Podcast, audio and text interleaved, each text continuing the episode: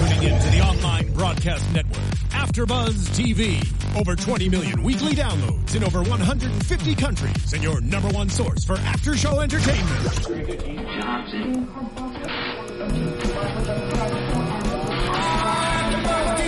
AfterBuzz TV, the destination for TV superfans, producing aftershows for over 300 of your favorite TV shows, interviewing celebrities and showrunners, and bringing you behind-the-scenes exclusives. All thanks to E Entertainment's Maria Menounos, producer Kevin Undergaro, and internet leader Akamai.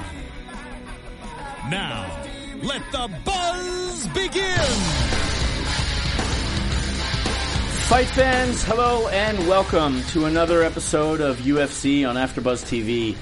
I am not Daria Berenato. This is Jay Tan, and I'm here with my co-host, cohort, co-pilot, as always, George Hermosa. Uh, Daria Berenato is, I want to say, on uh, parts unknown on location right now, but parts known uh, very impressively and uh, excitedly so, right? I heard she's in Florida, to be honest with you, but that's what I heard. I Well, mean, if you heard differently, Word But- is out there, my friend. It's official. well, I don't know. I mean, to me, I, I thought she was in Florida trying to be a professional wrestler. That's exactly what's going Okay. on. Indeed, our girl Daria Berenato uh, is has made it to the final 13 of WWE's Tough Enough competition, which uh, starts airing on the WWE Network Nope. this Tuesday. Nope. Hang It's on on, a second. It's Hang on on a second. I got this now. WWE Network this Tuesday, and then subsequently on uh, is that Tuesdays on the USA Network? Mm-hmm. Okay, so Tuesday is the uh, day to check in.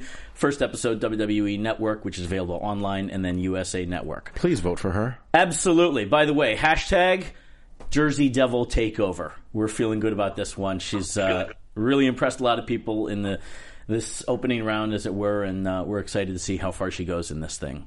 However. That uh, that said, you're not just stuck with the ugly laptop brothers here. We have got special guests in uh, by, coming in by Skype. UFC middleweight contender and uh, former uh, MFC middleweight uh, champion, Smiling Sam Alvey, one of the most uh, personable and fun guys right now in the UFC. Sam is Sam is coming to us from his home in Temecula. Is that correct, Sam? Technically, I'm in Murrieta, but it's, Oh. they're two cities, and I don't know where one starts and one ends. So Yeah, Temecula. very kind of close together there. Um, Sam coming off, uh, well, right now on a three fight win streak here, uh, coming off of a TKO finish over Dan Kelly uh, May 15th, so not too long ago. How, speaking of that, how was Australia? yeah. Australia was great, uh, especially coming from Southern California. This time of year, it's just beautiful. It's a little cooler. It rained pretty much the whole time I was there, Hmm. and it was just wonderful. a little bit different from the SoCal sun. You, you rarely get the get so much rain, you know, on, in SoCal continuously. Yeah, not so much. I bet you know I'm from Wisconsin, and it would rain once or twice a week up there. Hmm. And, uh, I, I really miss the rain. Yeah, yeah, big uh, big fan of the change in seasons and weather as well. So But we had a fight last night. Yeah, on- Mexico. On top of all this stuff, we got a fight. We have uh, what I'm going to say is a hell of a pay per view. I thought it delivered really well. agree. UFC 170. I'm sorry, 188. Excuse Mm-hmm. me. Uh, from uh, Mexico City, Arena Ciudad de Mexico. Uh, big headlines are Fabricio Werdum unifying the heavyweight titles over Cain uh, with a defeat over Cain Velasquez in the third round by dis- decision. Running through the uh, the results real quickly, starting with the openers: Gabriel Benitez over Clay Collard by unanimous decision. Uh, Cathal Pendred, a teammate of the big man on campus right now, uh, Conor McGregor, excuse me, over another unanimous decision over Augusto Montano. Johnny Case, unanimous decision over Francisco Trevino. Patrick Williams with a uh, technical submission, 23 seconds uh, in the first round over Alejandro That was Perez. good. That was a really good The one. next yeah. one was good too. Yep, Same and thing, pretty as, much. as if that wasn't it wasn't fast enough for you guys. Efrain Escudero uh, fighting, I believe, for the first time in his home country over uh, Drew Dober's submission with a standing guillotine, uh, 54 seconds. Henry Cejudo defeated Chico Camus in a really, uh, really compelling match. Unanimous decision, uh, but uh, across the board, but uh, really, re- each round really close. On the main card, Tecia Torres defeated Angela Hill by unanimous decision. Yair Rodriguez defeating Charles Rosa by split decision, which got um, fight of the night rewards. Kelvin Gastelum defeating Nate Marquardt in the in the excuse me the second, right after the second actually by TKO doctor stoppage uh, between the second and the third. Nate Marquardt was just done on the stool. In the co-main event, Eddie Alvarez facing Gilbert Melendez in a showdown that's been expecting to happen for many many years. Uh, it went to split decision. Eddie Alvarez getting the nod, and then of course in the main event, the new unified, undisputed, Undisputed. heavyweight champion, possibly a lot of people are talking about the one of the greatest of all time now. Which, given the accolades that he's uh, that he's amassed at this point now, not an unreasonable We'll argument talk. at all. We'll talk a little bit more about him uh, when that fight comes up. yeah, But uh, Sam, what did you? Uh, let me ask uh, both of you guys. You, you caught the show. What did you think of the pay per view overall? I thought it was a great pay per view. Even the undercards were pretty good. Uh, you know, a, a week ago, Dan Henderson's card it was maybe the best card that's ever been, and this one competed with that. Uh, yeah, I was I was impressed from fight one to the, the finale. I Yeah. agree. Definitely, definitely very from a, from an entertainment standpoint, very entertaining. From a fight fan standpoint, you know, very technical as well. Just kind of seeing a lot of good good fighters on the card. You know, Where are you going, Sam? Yeah, it, was. Oops, sorry. a little little technical issues with it uh, with the camera there. I figured maybe the cat jumped on you or something. yeah, something like that. I, I'm just just getting getting adjusted. Fair enough. Get situated there. Um, by all accounts, you know, it was a successful night in uh, in in Mexico City. Their second sellout, one thousand. Uh, they announced the third show. Uh, in Mexico uh, in uh, November Mon- in Monterrey. in Monterrey. That sh- uh, I don't think they've mentioned any matches, but if if the crowd is anything like I don't know what the distance is between Mexico City and Monterrey, but if the crowd is anything like the past two shows and they book it with uh, the right uh, right Mexican fighters, um, I think that's going to be a fantastic. Uh, they're going to have go three for three. There. we might we might be, we might be seeing uh, maybe Cain Velasquez comeback fight. Yeah. seeing how he bounces back after this loss. Yeah, But we'll we'll talk about it a little bit more. But I don't think he's going to fight in Mexico. And but I mean, what's the? Does anyone know the elevation between Monterrey and Mexico City? It's a good question. I do not know. You know what? By the way, we should uh, a couple things before I forget. Uh, it looks like we are not yet on uh, uh, live on the AfterBuzz website. I believe there should be a Well, we're, chat. on, we're on YouTube. oh yeah, You on YouTube. Yeah.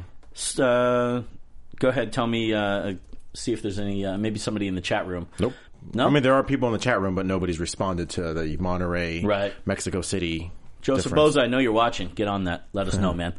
Um, but even Mexico City, uh, what Uh, about? I think I'll 20, 26 feet, so not even that much. So yeah, Oh, maybe, so, may, so maybe it might be a little bit better for Yeah. uh, Kenny Velasquez because he definitely was not.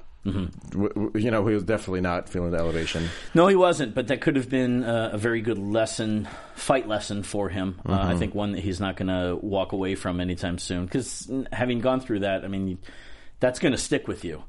Um, the scores, well, there, there weren't any scores, but uh, that was an action packed fight. Or I was going to say in general, um, action packed, and even the decisions, there were, even the ones that were clear cut, I thought. Delivered in terms of action. There wasn't there, there were a few, I guess, that were pretty straightforward in terms of scores.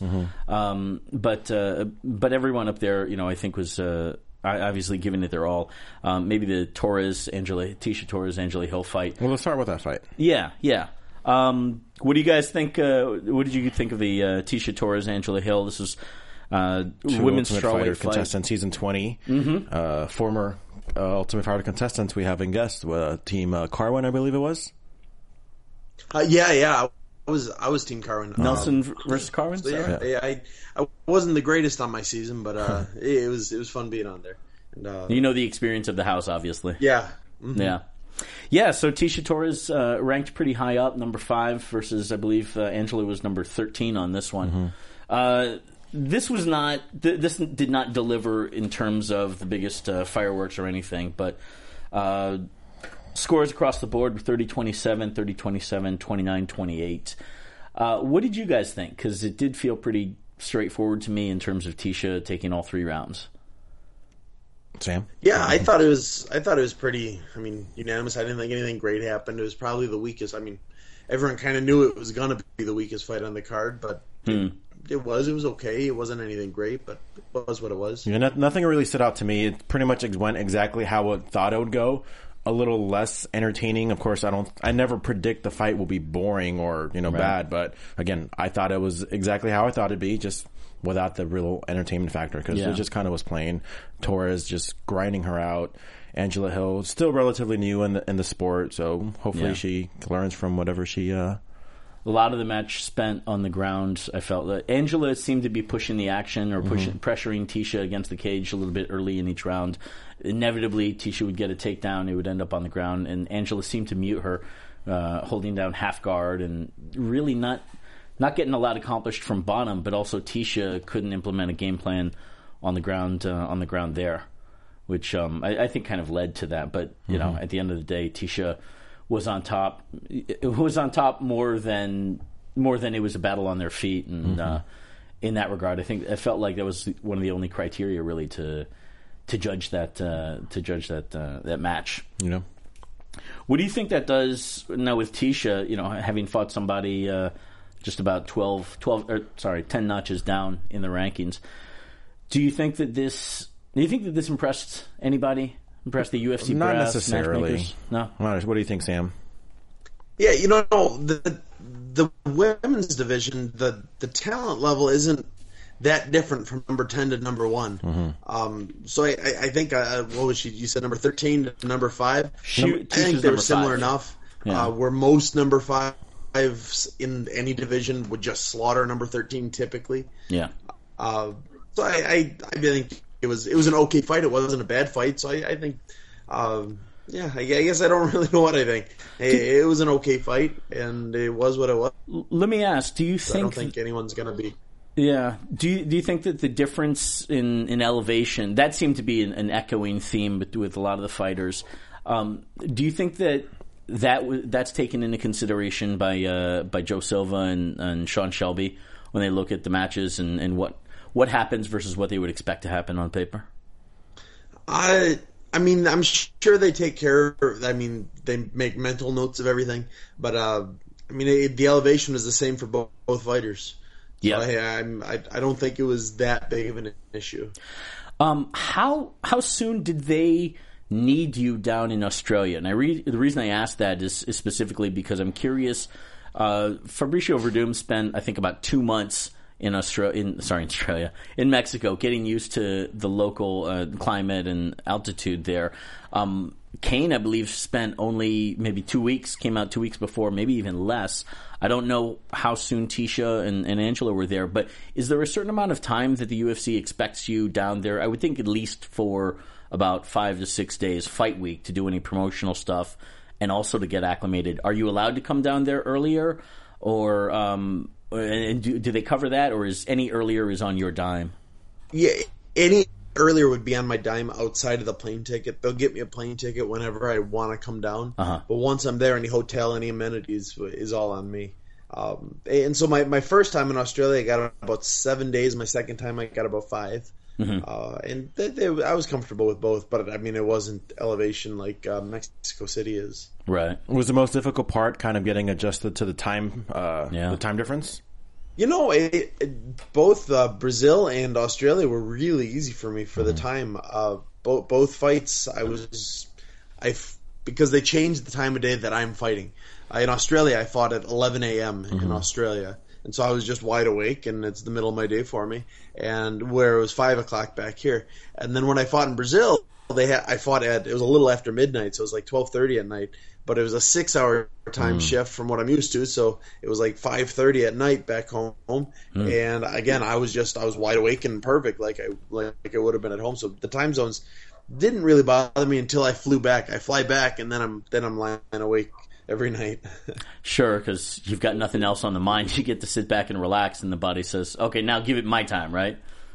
yeah. Yep. Man, well, it's worked out well for you, I guess, in terms of uh, fighting overseas, just at the right uh, right time. Works for your uh, your natural body timetable. It sounds like. Yeah, it was. I, I I've, I've flown a lot. I mean, lately, but throughout my whole career, that was kind of the the biggest positive of fighting was getting to see the world. So maybe, maybe my body's just used to it. I've, I've done it a little more than most people. Yeah. Next match we had at uh, 145. This one was uh, was fireworks. I think we saw a star in the making here. Yair El Pantera Rodriguez versus Charles Boston Strong Rosa. This went to split decision. Uh, to me, it was pretty straightforward. Um, Yair uh, Rodriguez did walk away on scores of, uh, let's see, 28 29, 29 28, and 29 28, uh, at least as far as uh, how Bruce Buffer read them. Um, what did you guys think of this match? This was a this was a fun fight to watch. This this is a guy that who won the Latin America Ultimate mm-hmm. Fighter. Uh, this is his second time fighting in Mexico. Uh, um, he fought on the last Mexico City show. Now he's fighting again on the Mexico City show. City show. City. No judgment. Show. Yeah. It's, it's you know tongue twister, but yeah, he, he looked very impressive. Uh, this guy, 22 years old uh, bright, bright future. And if you listen to Joe Rogan, he was all praising, you know, Jerry, right, yeah. Rodriguez, and rightfully so. He had a couple, you know, reversals, just ground movement, just being on his back. Just he definitely knew what to do, and something that as a 22 year old, he's only going to get better. Mm-hmm. Sam? Yeah, it was from the first I don't know 15 seconds of the fight. I was telling everyone at my house. I said, "Yeah, he's gonna, he, he's got fight of the night." and uh, he didn't didn't disappoint. Uh, my my buddy uh, Jordan Winsky, he's an up and comer, and he's 135, 145, and I mean immediately I said, Jordan, stay away from this guy. If you get the chance to fight him, don't don't take it. Uh, did you guys? Was there any question for you guys in terms of the scores? Did you guys? Not have, for me. I know no. that I know they they had it a split decision, but I think I think Rodriguez totally won that fight. Yeah, Sam. Yeah, I, I agree, and I disagreed with the split decision, but yeah, he hmm. was. It was. It, it just looked like his fight from start to finish. Yeah. I, I kind of gave I thought the first round was was pretty close. Uh, mm. I could possibly give that to Rosa uh, for the takedowns. Um, I think that was probably the closest in terms of striking. But after that, Yair just pulled away, and each each round really was his. He impressed me, especially like whenever even when he was on his back, working having flawlessly going to to set up triangles, working from bottom, elbows, things like that. Really uh, really impressive. Uh, yeah, you don't see many countries uh, come out with fighters that are good on their back like that. You know, you have America and Brazil, uh, and he, he he surprised me. He, he impressed me. Mm-hmm. Yeah, he's a guy that kind of reminded me of Kelvin Gastelum, who, of course, another Ultimate Fighter winner. Uh, I don't think they should rush him too much. I think he's 22 years old. They should steadily pace him. Yep. Don't don't throw him to the wolves immediately. He's still not. I'm not saying that he's not ready, but definitely, you know, groom him. You know, you know, he, he's definitely got a bright future. They're going to go into Mexico again. Yep. He can be him, Cain Velasquez. You know, a lot of these guys can be the, the poster boys of the Latin America UFC. Yeah, yeah, I think it makes sense. Uh, what are we? We're in June, uh, not not too long before July. Mm-hmm. So another. Uh, let's see. Could you fit one in in the training camp August, then November? You could possibly if he's if he's uh, free and clear medically, you could possibly get him somewhere in August, and mm-hmm. then uh, and then back to back to Mexico in November. That would make sense. Yeah, give him a few uh, an, another reasonable match between now and then. After that, Kelvin Gastelum. Speaking of whom, yeah, yeah. yeah. Um, Kelvin Gastelum going up to 185 after two, uh, I believe failed attempts at 170, at least in terms of making weight, mm-hmm. um, going up against Nate Marquardt, who of course has been a middleweight uh, middleweight champion and uh, and, and veteran. You think he was actually a welterweight champion in Strikeforce? Well, I was going to say yeah, Tyron Woodley specifically, yeah, welterweight champion in Strikeforce, but then King of Pancrase uh, in Japan. Yeah. I believe that was at middleweight. Mm-hmm. Um, been around for a long time, fifty fights, uh, possibly a little more, but uh, Kelvin wins by TKO, doctor stoppage between the second and the third round.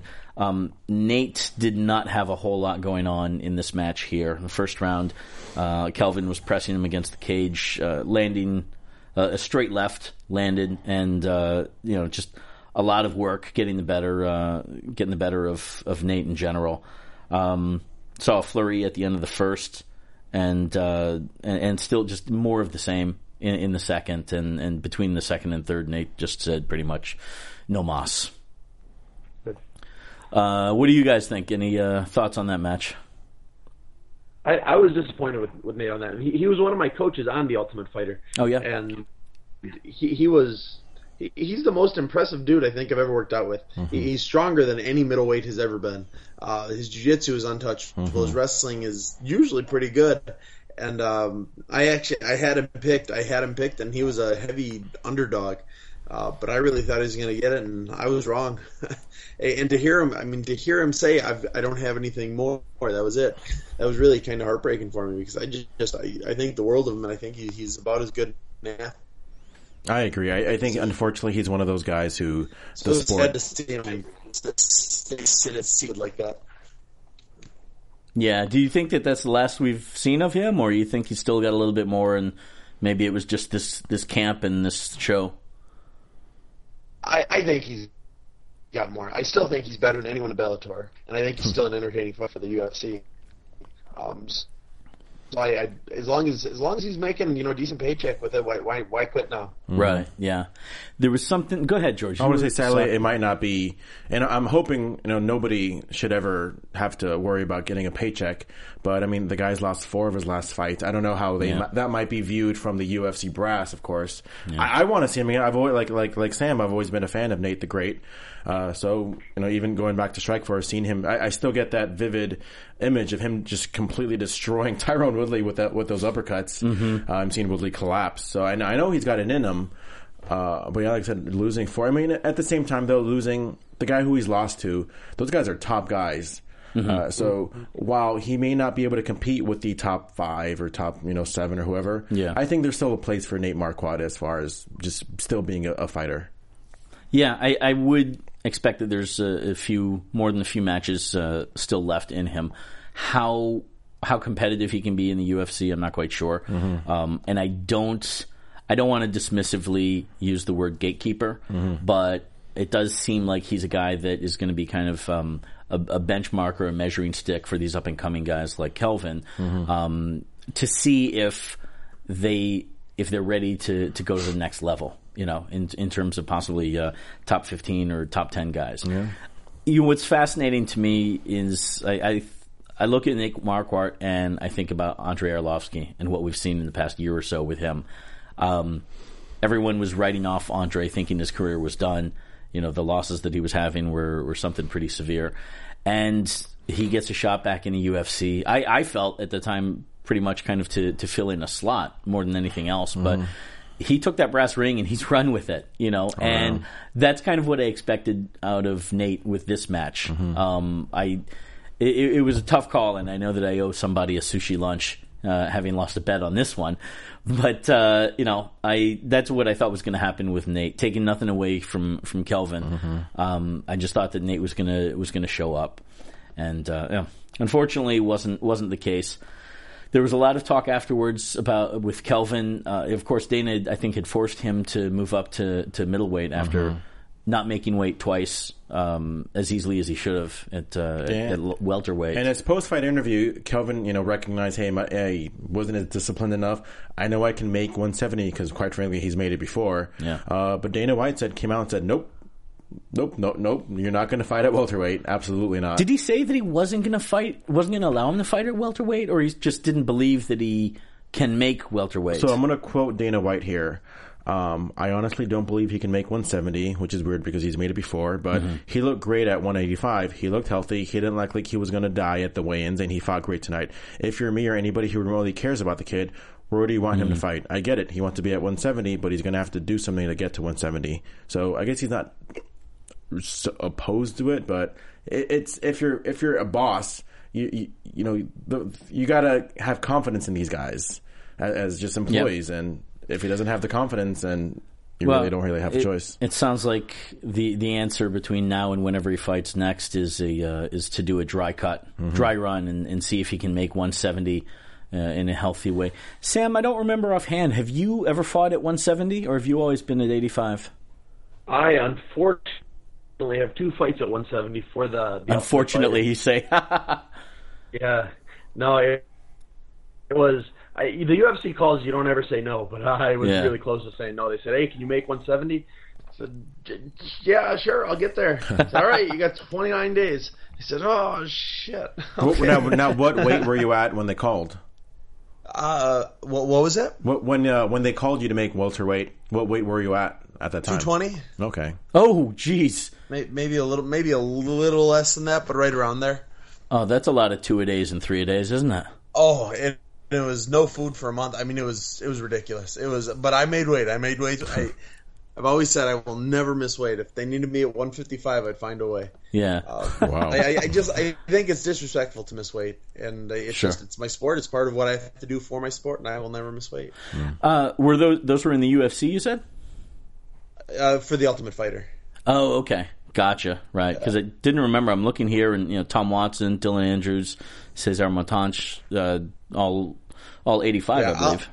I'll never do 170 again. I Yeah. mean, they, again, if the UFC says, "Sam, we really want you there," can you just say, "Oh, fine"? Mm-hmm. But uh, it- it's it's not good. I, I got so weak d- doing it, and it was. I mean, it showed up in my, my second fight there yeah. Um, in the in the house. What do you think about Kelvin trying to get down to 70? Do you think because it strikes me at I, I feel like if he stays at 85, he's going to be a smaller, shorter guy, but compact. He's five nine. Yeah, exactly. So to that end, is he is he better off being like a Frankie Edgar of the middleweights, you know, smaller but but stronger, or or do you think it's a healthy cut down? Do the healthy cut. I, I mean, I, I, he looked good at 85. I couldn't blame Mm-hmm. him if he stayed there. But if he wants to fight 70, he's got the frame for 70. Mm. Uh, I mean, five nine is not. He would. He might be the smallest 185er in the in the division. Yeah. Um, I met him once, and before he was officially the champion, it was during his episode. Mm-hmm. I didn't even realize who he was. I, I didn't watch the season. So depressed after losing mine, I didn't watch his season. Um, and uh, he was he was smaller than I than I would have thought, uh, or at least shorter. Uh, I, I wouldn't have guessed 85 meeting him in person. Hmm. Which is to say, do you think it's just lifestyle change that would need to would be the successful key to get down to 70 at a at a healthy and reasonable rate? Uh, yeah, probably. Uh, you, you you do it. I mean, who is it? Dolce or Rock Rock something? Or Mike Dolce. Those guys are supposed to. You, yeah, you, you pay them a lot of money and they make you get on weight. That might not be a bad idea. you make it sound so simple. Just shell out your cash. and Me, they make it sound so simple. Pay me, and I'll get you to any weight you want, and you'll be the greatest fighter ever. Yeah, yeah. Uh, in the co-main event, Gilbert El Nino Melendez and Eddie Alvarez. Again, a, a showdown that has been years in the making. Um, going uh, another split decision, going the distance. Eddie Alvarez, uh, former Bellator lightweight champion, I was pulling say, out. this is a fight that's kind of been brewing because they were champions of opposite organizations, not not UFC. It was Right. essentially Bellator and versus Strikeforce. Strikeforce. So Yeah. yeah, this is one of those dream matches that everybody was talking about years ago. Right. Eddie Alvarez coming ahead with uh, a split decision win. Uh, again, uh, 29-28 uh, twice. Uh, another judge saw it 29-28 for Melendez. How did you guys see it? I was disappointed by the fight. It, it was a fight I've been looking forward to for a long time, and it wasn't bad, but it was not nearly as good I as agree. I thought it was. I agree. you know, it should have been. I- I, thought little- it was probably four years past when it should have happened. Yeah. Um, Do you think that that it was, a big was part of it? okay. It was kind of a boring wrestling match for the second two rounds, Yeah. and um, yeah, and Alvarez won. I mean, I, and coming out of the that big elbow in the first round, I didn't think he was going to, but he, Yeah. he pulled it together and pulled out the vi- victory. I mean, his left eye was practically shut. If you noticed, Gil Gil landed a really nice uh, right elbow right on his on his left eye, and it was looking bad. And then between rounds, when Eddie went to Joe Rogan made a big deal out of this about the the science of blowing your nose when you've got an eye injury, and uh, Eddie went to blow his nose, I, I guess to clean out some of the blood in his system, and uh, boy, that thing that eye popped up, and, and it was. It was really kind of shocking, visually shocking that uh, that Big John didn't stop it, given how much it seemed like it was closed. But uh, Eddie and his team were able to bring it down enough to convince him that he could see through both eyes. I'm a little spoiled by Gilbert, Gilbert Melendez and, and Diego Sanchez fights because after seeing them together, know what, knowing what they can do, and that night was just magical for both of them. So I I agree with Sam in terms of yeah, it was an okay fight. I, I expected a lot more fireworks when when this fight uh, happened. Uh, I mean, it was okay. I mean, I, I think the right person won. I, I think the way the judges looked at it, it was well, here's a guy with one eye shut. So Gilbert, it should be easy for him to finish, and because he didn't finish, maybe they might have scored it for uh, Alvarez. Maybe because he was co- the coming from behind underdog for those last two rounds, and he stood up with them evenly. Yeah. So I think they just edged it to Alvarez for the, for the second two rounds. Do you guys think, Sam? Let me ask: Do you, do you guys think that? Um, what do you think it was that prevented this thing from being an all-out war? Was it again the the altitude, guys not being as acclimated as they thought they might be? Do you think that it was the emotion between these two guys that just kind of shut down wanting to get into a dogfight and, and risk it at the sacrifice of possibly losing to the other guy, or uh, or, or was it too late? Was it four years too late, like you said? I I think they were scared of getting taken down by one another. Yeah. I think if yeah, I kind of anticipated it being more of a wrestling match for the whole fight, and it only it kind of turned out to a cage drag down match, kind of. Yeah. Um, but it, that was my guess. Is they they were they didn't want to throw any real combos because they didn't want to open themselves up to being taken down and and and you know beat that way. Yeah. Um, so I, it kind of looked like both game plans were just not what I thought they should have been. Yeah, I was a bit surprised and disappointed that we didn't see the Gilbert Melendez of old, like you said, with the Diego Sanchez fights or the trilogy with Josh Thomson. Those he wasn't afraid at all at, of leaving it all in the cage. Um, it was a mentality where you you had to earn and and throw down in order to progress in the match, and I didn't see that. I was really surprised that you could almost literally count the number of strikes and how far ahead Eddie Alvarez was in terms of his activity compared to Gil. Um, it was it was low output from Gil, which uh, is not the one that I've that obviously we've come to know and love. Uh, you know, didn't have a great performance previously against Anthony, Anthony Pettis. Pettis. Um, do you think that do you think he turns he goes back to the the tool shed, figures things out, retinkers his game, and, and comes back stronger and better, or uh, what do you where do you think he is in, in his career now? He hasn't turned the corner downhill yet. I, I think he'll go back, figure some things out, and, Yeah. and come back strong. You got to remember, uh, Al, uh, Alvarez is is hungry right now. I mean, he's coming off the his last fight was Cerrone, wasn't it? Yeah, Yeah. back in September. And he just got tooled by Cerrone. Oh, yeah. Uh, his, his big debut after the big Bellator, you know, legal battle about whose contract was the right one and all that. Yeah. Cerrone just tooled him. He was hungry. Uh, Gilbert just came off a loss against Pettis. I mean, like a bad loss against Pettis. Yeah. I, I, I could see him not, not being so hungry and taking Alvarez really light. I, uh, I I wonder if how much he impressed the UFC uh, with this performance. I would think his toughness certainly can't be questioned. F- Going another two rounds with that eye the way it was, and really being you know pulling out the win w- without any real controversy. I think um, that that's impressive. But um, do you continue to to push him up the ranks? Do you think? I mean, you give him a shot. You have to give him a shot, Yeah. especially after, Yeah, he's after only- the whole thing. He had two fights in the UFC. He's got. He, he still thinks he's a title contender, so he's he's mm. got to get up there. Yeah, yeah. But do you put him back up? I mean, by typical MMA math, Gilbert being number four and Eddie number nine, with a win over Gil, does that make him the number four contender? Do you think? Yeah, I think it does. Yeah, I think if you you know let's see, you want to be the best, you got to beat the best. He beat the best, so I think he's he's the new number four guy. I'm I going. mean, yeah, depending on how long their their injuries are out, I wouldn't mind putting uh, Alvarez against either Pettis or uh, Khabib Nurmagomedov. wow. Yeah, yeah. Khabib. Uh, well, Khabib's on the shelf for a little bit, but yeah, that puts Yeah, him just depending on when they come back from injuries. number 2 Cerrone. He's waiting for that title shot. Number three, Khabib, and number four, Gil Melendez. Number five, uh, Michael Johnson, which uh, could also be a really interesting fight between him and Eddie. I could I could see that match happening actually, uh, if Michael's not already booked. I don't remember offhand. He's booked in August. Oh, he's got one coming up. Okay, well, it's around the corner. Before we get into the main event, which I know is going to give us a lot of uh, fodder for talk, I want to uh, talk to you guys here. Just an announcement from us at AfterBuzz. Uh, we, as you guys know, we love hearing from you guys. Tweets, comments on YouTube, things like that. We read every one of them.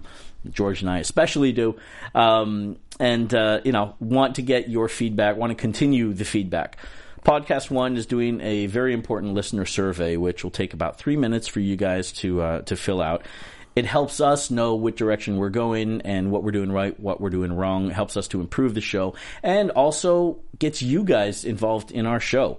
You can't be producers because a lot of you guys don't live here in LA, but you can uh, help direct the show and give us ideas and help us uh, mold and, and uh, improve this thing. So please go to podcast.one and uh, look for the survey. Uh, it's instant gratification for you guys knowing that you've helped uh, contribute and direct the show here. Uh, tell us how you really feel. Hold no, hold back no punches. Pull no punches, I should say, uh, and help us get to know you guys better. So podcast.one, uh, podcast1.com, excuse me, pardon me, podcast1.com to be sure, uh, and look for the listener survey there. Thanks a lot.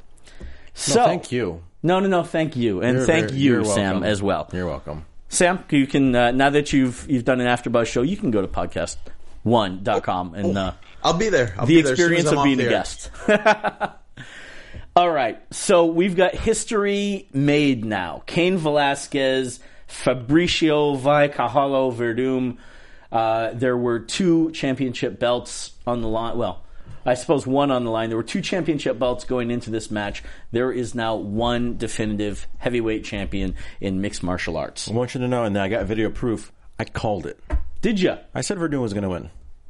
Was that on the previous show? Is that your Yeah, video proof? On last week's show. okay, fair enough. I called it. I said Werdum's going to win. go back. Miss uh, Tough Enough said uh, Cain Velasquez is going to win. Miss Tough enough. I think it's mostly my biasness toward Werdum because he's such a nice guy, and you were there too when we interviewed him at uh, the Invicta show. Yeah. I'm like, man, what a nice guy! I really hope he wins.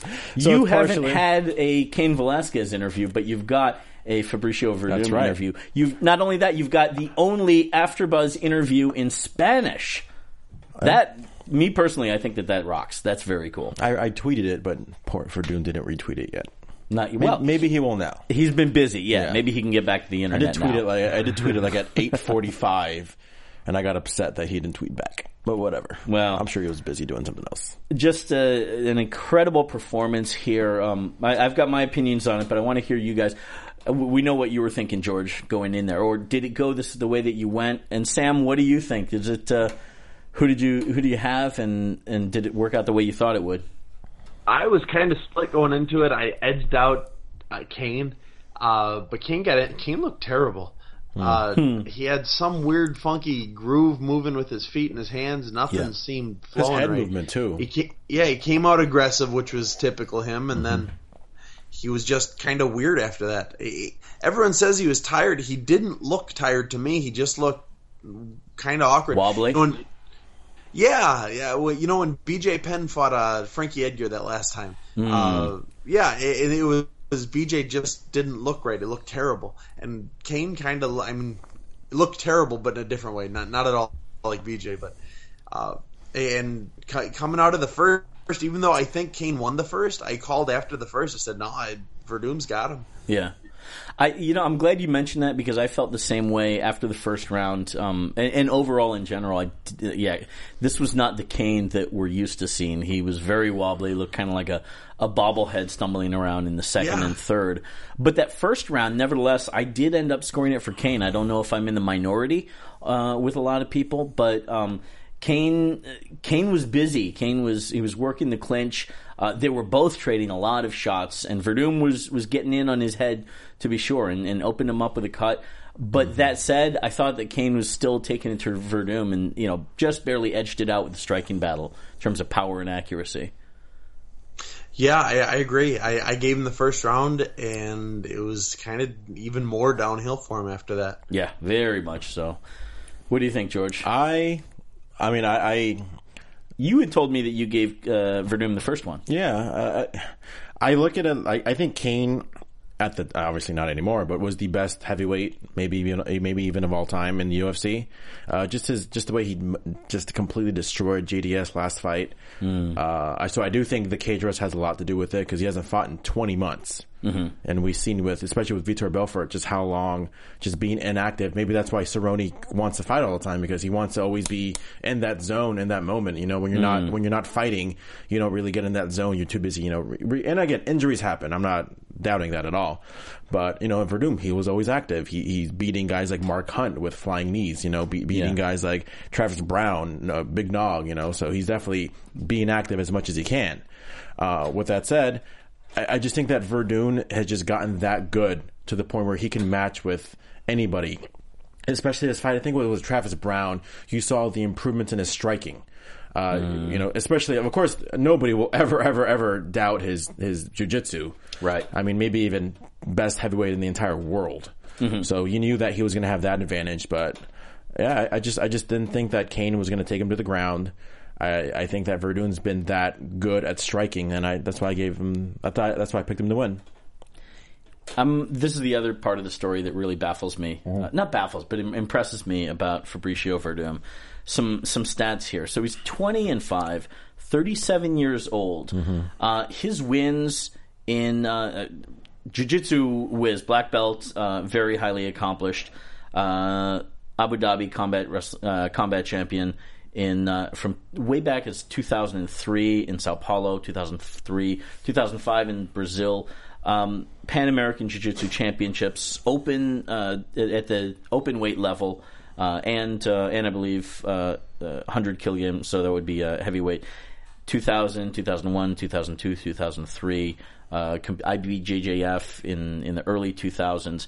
Um, there was a time, if you look back in his his career, uh, a lot of his it, a little bit checkerboard. I mean, he's had a very impressive career in general, but let's see, 2006, 2007, you know, some uh, some wins and losses here. Losses to Sergey Kharitonov, uh, Antonio Rodrigo Nogueira, uh, Andrei Arlovski, Junior Dos Santos, and then somehow a light switch a light switch goes on with him. And he turns things around and, and just goes on a ridiculous tear. Of course, he really caught people's eye. Uh, was the year Fedor, 2010, finishing Fedor Emelianenko at that time considered uh, the top one of the top fighters in the whole world. to have uh, yeah to have walked the world on two feet, you know, Mm-hmm. uh, and and from there, well, he followed that up with a, with a bad loss to Alistair that was just a Overeem. boring fight. Bad, yeah, bad to be qualified. yeah. Yeah, not just a bad qual- matchup. He didn't get beat. It was a matchup where he kept jumping guard Although and I going think ground. Werdum would destroy Overeem right now. Yeah, absolutely. So yeah, um, and, and then just going on a uh, three, four, five, now six fight win streak uh, to the heavyweight title, and being considered because he's finished Kane, and I think Fedor as well also helps to his credentials. Considered one of uh, another one of the possibly top ten or, or top uh, Top five heavyweights of all top time. heavyweights, possibly top fighters of all time. Uh, which is something to be said. Are we, Sam? Are we having that conversation about that too early? Do you think, or has he Uh, deserved? Has he you know, that? ever since his his, his win against uh, Fedor put him in the conversation, Yeah. and his loss against Alistair, who I think is, I think Alistair's terrible. I think he's a terrible fighter. I think he was terrible back then. Hmm. Uh, th- I think that will will tarnish his uh, world's greatest, uh, you know, goals. Yeah. Uh, but uh, it, maybe somehow someday he can get a rematch. Alistair will never be a title contender, but hopefully someday he can get a rematch, and he'll just walk through him. It, it, a loss won't happen happen twice, and I think if he gets gets that loss one way or another off his record, I think then you can start looking at uh, uh, you know the goat. What's your prognosis uh, in terms of potential contenders for the heavyweight title? and- Possibly JDS. yeah. Uh, J- possibly JDS, I think this is JDS's shot to to get it because Yeah. uh, honestly, if if I, either of those guys fought Dos Santos last night, the way they fought, Dos Santos would have won. Uh, Yeah, I, and I I think Dos Santos stands a much better chance against uh, uh, Werdum than he does against Kane. You think with the striking? You think he stays away? Yeah, I think with the striking, and I think his takedown defense is good enough. Yeah. Um, that that the jiu-jitsu wouldn't be as big an issue. huh. Interesting. Yeah. I, I would give the next shot to JDS for the simple fact that I I think is up there. Yeah. I think Arlovski's up there. I think Arlovski is one win away. But the simple fact that JDS beat Stipe, so it's kind of hard to give Stipe kind of put him in there, you know. Mm-hmm. But and plus, there's Yeah. history with the with you know him losing to JDS before he left the UFC, so it kind of makes sense. I don't want to see Cain get an immediate rematch because of, of the way he lost. Agreed. You know, so Yeah. I'd give it to JDS just to know when. I mean, I'm sure soon. I know uh, Werdum's very active. He's not going to wait 20 months. Of course, I know injuries happen, but I know he probably wants. If you want to fight make Dos Santos earn the title, put him against Arlovski, and he'll Yeah. walk through Arlovski. It'll be first round knockout. That'll be a fun come fight to right watch. now. Put him against. Then you can say, okay, we're not just handing it to Dos Santos. Yeah. It's- Dos Santos has earned it. That's the beautiful thing is you've got you know you've got losses by Werdum to JDS and Arlovski, so you've got storylines there. They mm-hmm. were both in the UFC, mm-hmm. so it's not like it was uh, a, a storyline that you've you've got to play play off of and don't have the resources to promote it. It's been a long time since the heavyweight division's been like this because before the longest time it was Cain and everyone else, mm-hmm. or Yeah. Cain and Dos Santos and everyone else. But now Yeah. you got Werdum, and now it mixes everything up because well he lost to JDS, well he lost to Overeem, oh but Overeem's you know he's whatever you know he lost to Ben Rothwell, you know it's mm-hmm. like all these mm-hmm. things, and so I'm kind of happy that the heavyweight division is finally in. You know, I don't know what I'm looking for, the word I'm looking for, but The bottleneck Yeah. has opened up. yeah. I was going to say, and the bottleneck mm-hmm. for a lot of our, our champions right now um, that are that are clearing out their divisions, Ronda, Demetrious Johnson, mm-hmm. it was because they were clearing out their divisions. Mm-hmm. There was bottleneck, and so we were looking at well, who can viably be the next contender? With Kane, I think what's interesting is the bottleneck was because he kept getting injured. You know, he had this was uh, I think I saw a stat about. What 300 no 600 602 days since the last time that he fought 20 He months. the title. Yeah, and for the past several years, he's had two opponents: Bigfoot and JDS. You know, since he he won it from Brock. Um, so I, now this bottleneck opens up. We've got a new guy and a whole bunch of people that we can go through in terms of potential uh, candidates for for a heavyweight title shot. And frankly, Werdum, I don't think has the same track record of injury that that that Cain does. I think I, I think this is good for business even though I, you know, I'm sure the UFC doesn't. Uh, well, they're not. They're not publicly going to say who they want to win. Um, but this does open up a lot of uh, a lot of interesting matchups. Especially because he's fluent in English, not fluent in English, but he's okay in English, but fluent in Spanish, fluent in uh, Yep. Portuguese. Yeah, and I think he's fine in English. Yeah, he's good. Yeah, But I mean, if, when you think he can be a spokesperson for either Brazil or Mm-hmm. you know, obviously the Latin America cards, yeah, yeah. so I think yeah, it should be fun. Excellent show. A lot of fun uh, to watch this one. I think this is going to be one of the top uh, pay per views of, of Although there, there was a promo that I loved uh, promoting uh, UFC 190. Yeah. I thought it was I thought it was well produced as far as they had uh, promoting Rousey versus Correia, Mm-hmm. and you had. Uh, their uh, Ronda's opponents quoting, you know, oh well, this is what's going to happen, and they show a clip of Ronda destroying her. I, I just thought it was a cool promo. Yeah, yeah.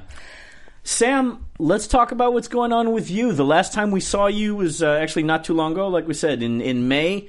Uh, brilliant finish to uh, to Dan Kelly. Just uh, easy, uh, quick night for you there, if nothing else.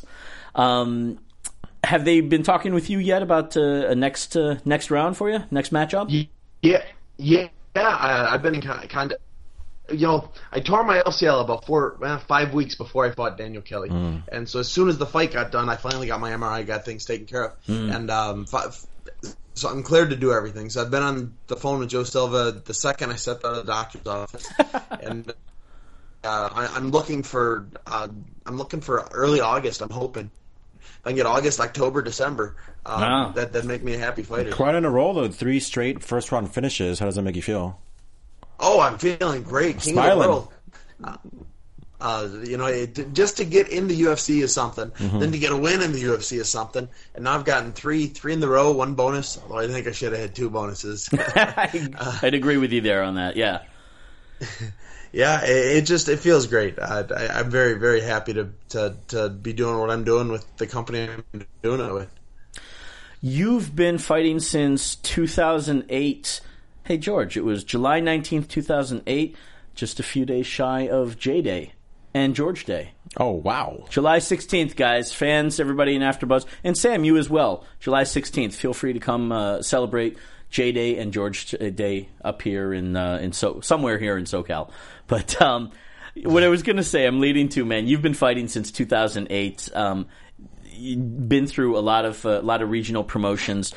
Uh, I first remember. Do we still got you there, man? Okay, we do. Good. Um, I remember first seeing you in the uh, in, in the MFC uh, fights televised from Edmonton on AXS TV. Uh, you've had some matches in Bellator as well. Um, talk about this because you've had it, it's been quite a long, windy road to get to the UFC. Um, talk about that. Uh, talk about that that journey and, and being here. Obviously, you're loving the the, the moment in the limelight that you rightfully deserve. Yeah, uh, you know, for I, to start it off, the when I started fighting, my goal wasn't to get in the UFC; it was to beat the guy who's standing across from me. Uh, as a matter of fact, I didn't know there was a such thing as the UFC until I was well into my professional career. Get out of here! Really? Yeah, no idea. Uh, somebody said, "Hey, you want to fight in a cage?" I said, "Yeah, man, count, count me in. I'll be there." So um, they they said, "All right, you're fighting this guy." I said, "Okay." And then they said, "Hey, you want to fight again?" I said, "Yeah, I'd love to fight again." Um, then eventually somebody said, "Hey."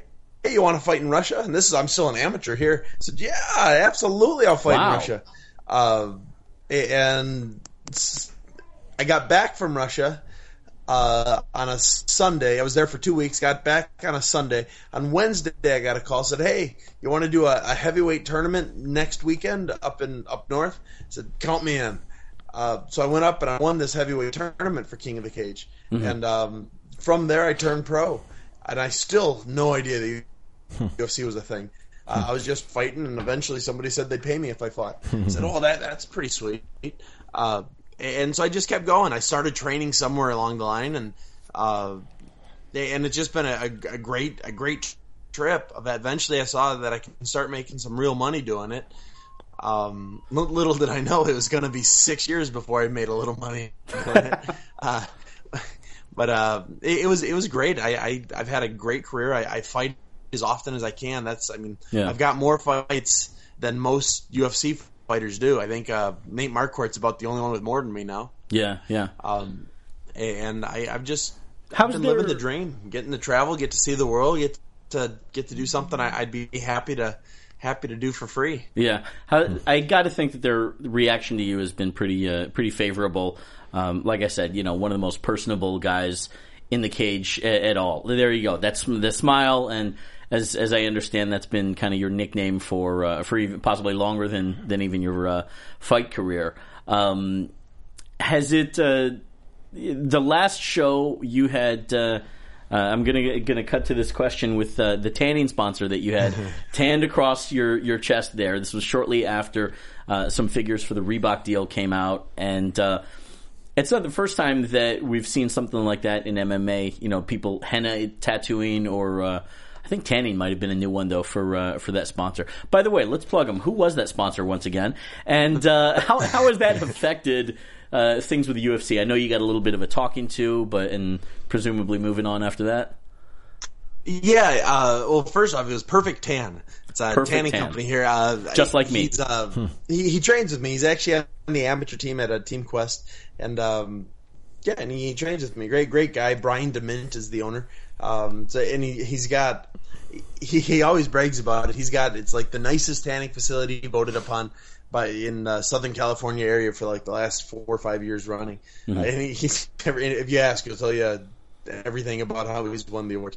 But it's a really nice place, um, and it actually wasn't his idea. Uh, I came up and said, "Hey, I would love to do this, uh, and it'd be even better if you paid me." and he said, "Yeah, okay." um, so I, he he hooked me up with the stencils, and um, after I made weight, but before I stepped on the scale, I had my wife spray tan it on, and Yeah. uh, yeah, stepped on the scale. Didn't know anything was wrong. Nobody said a thing about it. I flexed, you know, winked at everyone, did all that. Um, and then the next day, I was walking to the cage. I took my my cape off and my shirt off, and uh, one of the the what do you call him? One of the one of The the, UFC inspectors? guys said, "Hey, that's got to come off." I said, Yeah. it, "It can't come off. It's on me for weeks." I said, "Oh, okay. Well, go do your thing." Uh, so I did my thing. I, I came back and I got yelled at bad. I, there were like four different people at Oh, different really? times said, "Sam, Dana White is pissed. You can't be. You can't do that." I said, "I swear I didn't know. I, I, wouldn't have." Um, Have you talked to Dana since then about it? not Dana. I never, I never talked to Dana. I talked Yeah. to him once while I was on the Ultimate Fighter. But Uh-huh. um, uh, I talked to Sean Shelby, Yeah. and uh, he said, "Yeah, Dana was pissed." I said, "Look, I'm so sorry. I didn't know." I said, I, "I believe you. It's in the contract. I should have known. I just, I didn't." You Um, said it's a few weeks. Is it still on you? Uh, no, it's it's faded. It faded, but it was on me for probably two two weeks, two and a half weeks, something like that. All right. So Yeah. the the half naked guy walking around with his shirt off in uh, in Murrieta and Temecula, everyone knew who Sam was, and they- everyone knew where Sam was going. Did they get a grow in business because of that?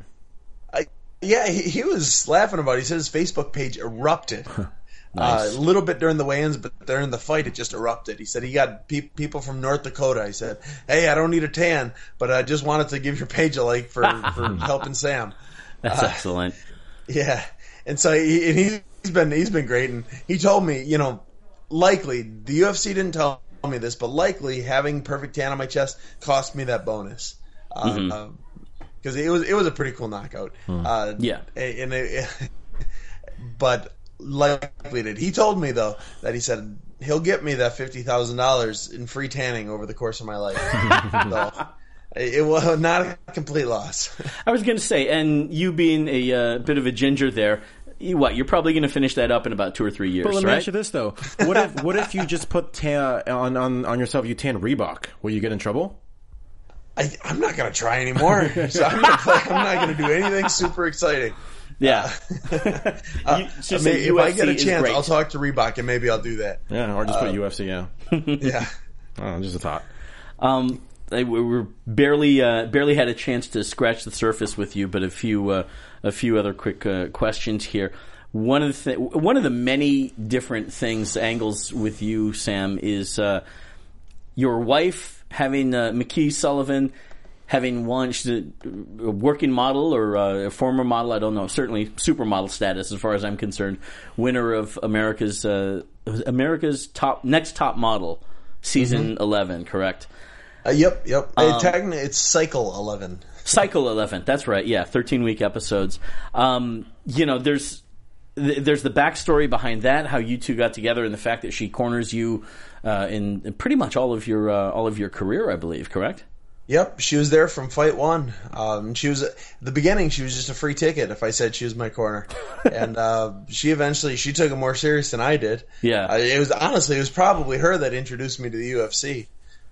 Because she was the one doing the research and yeah, right. she, she's been she's studies my opponent more than I do. She she's a integral part of my camp, and she works with a lot of the guys guys too. You know, I mentioned Jordan Winsky and Tom Gallicchio is the MFC champ. He, she Mm-hmm. she works with these guys. right, right. yeah. You guys, uh, did you guys meet at uh, Team Quest down there, or how did this come about? No, I met her long before I moved to California. I met her at the Bristol Renaissance Faire, right on the the state line of Wisconsin and Illinois. And that's the next thing I want to um, want to talk about. You guys and Ren Fair, guys, check out Smiling Sam's Twitter, uh, his Facebook page if you can find it. Uh, I'm not sure if you have an Instagram or not, but face uh, Ren Fair, Star Wars convention, cosplay. You think this guy is not just another pretty face and, and big grin in the cage. Um, you are you seem to be like a kid at heart here. Where does all this come from, man? I I guess that's just it. I am a kid at heart. I always have been, and uh, I my goal when I first started fighting wasn't to be a fighter. It was to fight. Um, and it just turned out I was okay at it. I got some power. I, I've been gaining a couple other things I, I wasn't born with, and uh, yeah, I've just been doing. I've been doing me. Nice. so you were at the Star Wars convention like a month or two ago. Is that correct? I think I Yeah, it was the. Star Wars uh, birthday celebration. That's 20, 25 years In Anaheim, years, right? Fifty years or something. Yeah, right in Anaheim. Uh, What was and your it was so much fun. I didn't It, quite- it was just a blast. I didn't quite catch your costume. What was it? I I have like a leather hood and I had face paint, so that's what I was. I was a guy in a leather hood with face paint. Do you have any like unique Star Wars memorabilia? Uh, not yet, but like I said, until recently, I've been a pretty poor fighter. Um, so my collection is going to start growing here in not too long. Okay. What do you have, what do you have in the in, in your mind? What do you have in your eye? Uh, I, I, Yoda's the man. I, I'm gonna start getting some Yoda stuff. I got the Yoda fat head. Actually, I I, tra- I had a Yoda fat head. I traced it on paper. I cut it out, and then I taped it to my daughter's wall, and then I painted over it. Then took it down. So she's got a Yoda uh, on the back of uh, on the back of her door in her room. Right. So I, I'll I'll get some cool Yoda stuff. I'd I'd love to get you know a, a life size, which is two foot tall Yoda statue, but uh, we'll, we'll get there. Wow, nice. Well, like I said, we've uh, barely scratched the surface with you, man. Um, we've got to wrap it up here, but really want to get you back. Hopefully, uh, maybe sometime we can get you here in studio. Hopefully, we'll get uh, uh, Britt uh, alongside with you, and we can uh, chat some more about uh, about all things Smiling Sam. Uh, Oh, we'd love to. That'd be so much fun. Yeah, absolutely, man. Uh, real quickly, tell us, uh, confirm for us, where can we find you online? What uh, what social media are you? Yeah, hit me up. I'm smiling Sam on all of it. Twitter, I do more than anything else. I've got the Instagram. I do the vines every now and then, Hmm. um, but I try and keep up to date my uh, my fan page, and it's Smiling Sam Professional Fighter, uh, and I and I do more with that than anything else. But if you hit me up anywhere, I do my best to get back to you. Okay, there you go. George, Cool. What do you got to say? Uh, well, you can find me at G Hermosa on Twitter and at Instagram. Again, please vote for our, I don't want to say former co- co-host, but No, no, no, no. No, you no. never know. She's, she is she is permanent after well, both she people. might she might be a former co-host if she wins the whole thing. And Daria Berenato, True. vote for her. Uh, she's she's I know she's in a good environment. Hashtag Jersey Devil Takeover. Yep. Let's see how far this can go. It's not just an experiment. It's like really like legit. Yeah, guys, we're pulling out all the stops. Joe Boza, I'm looking at you. Uh, you, I believe we've got to uh, download the app. I should, we should uh, clarify. There is a tough enough WWE Tough Enough app. Fan voting every week after each episode. Uh, you can vote there. And again, Daria, the Jersey Devil, Berenato, potential uh, former Oh, yeah, possibly former UFC AfterBuzz co-host. yeah. Anyway, guys, uh, J10-716 at Twitter, Instagram, and Facebook. And I think that's about all we've got here. So, we Thank will you be so much, Sam you Alvey. Yep. Sam Hey, thanks Alvey, for having me on, guys. This was a blast. No problem. Can't Cool. wait to see you fight again. Best of luck to Yeah, me neither. everybody. I can't wait to get in the cage again. yeah, yeah, man. We'll be looking to, to get you on there. Uh, best of luck to everybody uh, at the gym. And I'll be calling you pretty soon about the amateur team. Hey, that sounds great. I'll, I'll get, get him. I'll get him excited. Let's get Perfect Tan on there, huh? I, I, you know what? He's a fighter. I, I'll do what I can. He, he, it is about the time he's looking to fight again. Him and me. I want a photo of he and I in the ring at the University of MMA. It'll be Perfect Tan and Perfect Tan. Oh, I get it because your name is Tan. Ah. Oh, oh, I get it now. Okay, There it is. I just got it. Marissa, do we have you in the booth there? Yep, yep, I'm here. Cue that music, lady. Absolutely. Take care, guys. Hey, have a great night, guys. Thank you.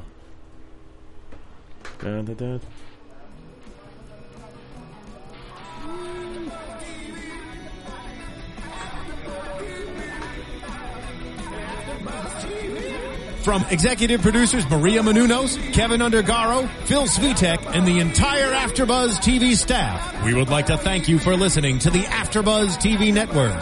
To watch or listen to other after shows and post comments or questions, be sure to visit AfterBuzzTV.com. I'm Sir Richard Wentworth, and this has been a presentation of AfterBuzz TV. Buzz you later. The views expressed herein are those of the host only and do not necessarily reflect the views of AfterBuzz TV or its owners or principals.